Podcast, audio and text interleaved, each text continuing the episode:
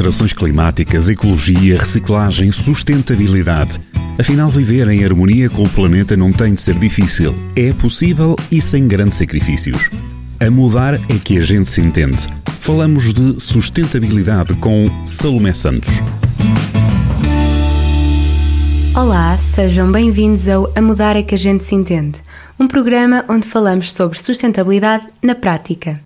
No episódio de hoje, o tema principal é o plástico. Falamos de consumo descartável, consumismo e como podemos combater o excesso de consumo de plástico. Os tempos mudaram. Trocamos os sacos de plástico pelos reutilizáveis e à nossa volta tudo parece estar a mudar. Malas, mochilas e sacos de pano andam connosco para todo o lado e são os nossos aliados no momento das compras o uso de sacos e produtos descartáveis diminuiu de forma significativa. É prova de que todos juntos podemos mudar e causar impacto. Eliminar sacos plásticos descartáveis é ótimo, mas será o suficiente? E será o plástico a maior ameaça para o nosso planeta? Vamos desmistificar esta ideia. Há plásticos para todos os gostos e dividem-se em diferentes categorias.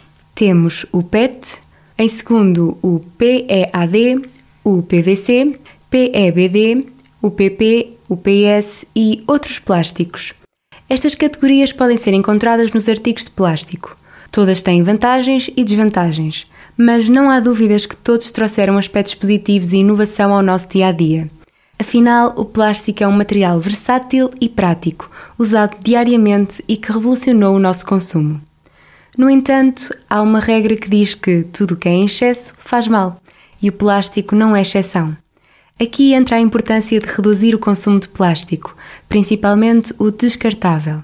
É claro que podemos reciclar e que a reciclagem é importante, afinal já falámos sobre os erros da sustentabilidade, mas sabemos que reduzir ao máximo é o passo mais importante. Os números falam por si. Por exemplo, em Portugal reciclamos 42% das embalagens de plástico, mas apenas 12% desse plástico é reciclado. Isso significa que, das 600 mil toneladas de plástico dos resíduos urbanos, apenas 72 mil toneladas foram recicladas.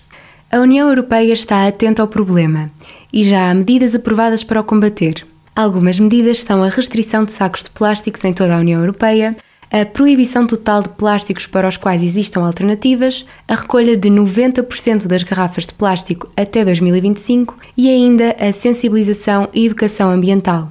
Afinal, sabemos que não há melhor arma do que a informação para combater as alterações climáticas. O plástico não vai desaparecer na totalidade das nossas vidas, mas há alternativas que devem ser adotadas. Passemos às dicas práticas. A mudar é que a gente se entende, com Salomé Santos. O que podemos fazer para reduzir o consumo de plástico? O primeiro passo, sim, já adivinharam, é reduzir o consumo ao máximo. Não é novidade para ninguém que reduzir é a solução. Se for de facto necessário comprar algo novo, devemos optar pelas alternativas ao plástico que possam ser reutilizadas. A segunda dica é reutilizar aquilo que já temos. Por exemplo, se o meu telemóvel ainda está bom, não vou correr comprar o último modelo. O mesmo se aplica a tantos outros objetos do nosso dia a dia. Em terceiro lugar, não comprar um produto novo só porque é sustentável se o que eu tenho ainda está bom para usar escova dos dentes de bambu, shampoo sólido, sabonete sem barra, pasta dos dentes sem pastilha, garrafas de água reutilizáveis, de vidro ou de outro material, discos desmaquilhantes reutilizáveis. Não faltam opções mais sustentáveis no mercado. Mas, se a escova de dentes que temos em casa ainda está em boas condições, não vale a pena ir a correr ao supermercado comprar uma nova só porque é de bambu. Afinal, as máximas da sustentabilidade são recusar e reduzir. Para reduzir o consumo de plástico, podemos ainda reciclar aquilo que não pode ser recuperado.